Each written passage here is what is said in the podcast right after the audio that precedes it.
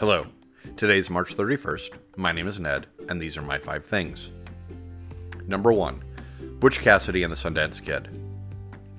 There are some movies that just stick with me. Iconic scenes with settings and beautiful landscapes, the right mix of drama and comedy. You combine them, mix, and you have a classic. There's no better example of this than the 1969 film Butch Cassidy and the Sundance Kid, starring Paul Newman and Robert Redford, with Katharine Ross as Etta Place. Written by William Goldman, who you may know from The Princess Bride, this funny and sad tragic comedy about two bad men is groundbreaking. It changed the way movies were made. It changed the way we saw our protagonists. It changed the Western genre.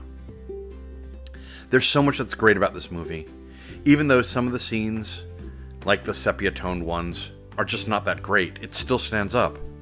And I realized, watching it last night, that Donnelly Rhodes, Doc Cottle from Battlestar Galactica, as well as hundreds of other things, is the card player who doesn't recognize Sundance in the beginning. That's awesome. And the price is even better. It's just $5 on iTunes right now. Number two. Slightly Mighty IPA from Dogfish Head. I like beer. Beer's good. I like IPAs. Quote, I'm an IPA guy. Unquote. You know the type. I like beers that are big in flavor, a crisp hop bitterness. But I don't like all the calories. I don't like all the alcohol. Maybe it's because I'm a middle aged fat white guy. Maybe it's because even two beers cause me to move a little more slowly in the morning. Anyway, Slightly Mighty IPA from Dogfish Head Brewery out of Delaware has lower calories and lower alcohol than most IPAs, and it's delicious. Lori, my partner, who doesn't like IPAs, said she that she would drink this. I'm sure it's available where you are. I was able to find it at my local grocery store. It's wonderful. Number 3. Outdoor showers. I have a project this summer. I mean, I have multiple projects the summer, but one of them is replacing the shed in the backyard. Now I'm particular about it, what I want. I want both the storage space and a hangout space.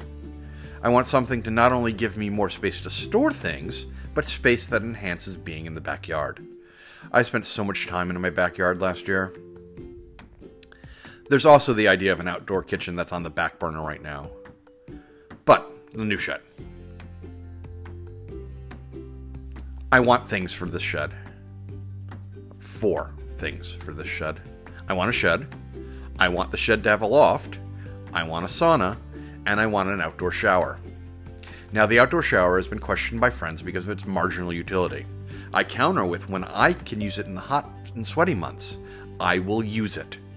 I will wash the salt off my body after a run and it will allow me to just sit and relax and recover outside in comfort. It's been difficult to find such a thing, but yesterday I found it, and it makes me so very happy. Now, the hard part is finding the sauna.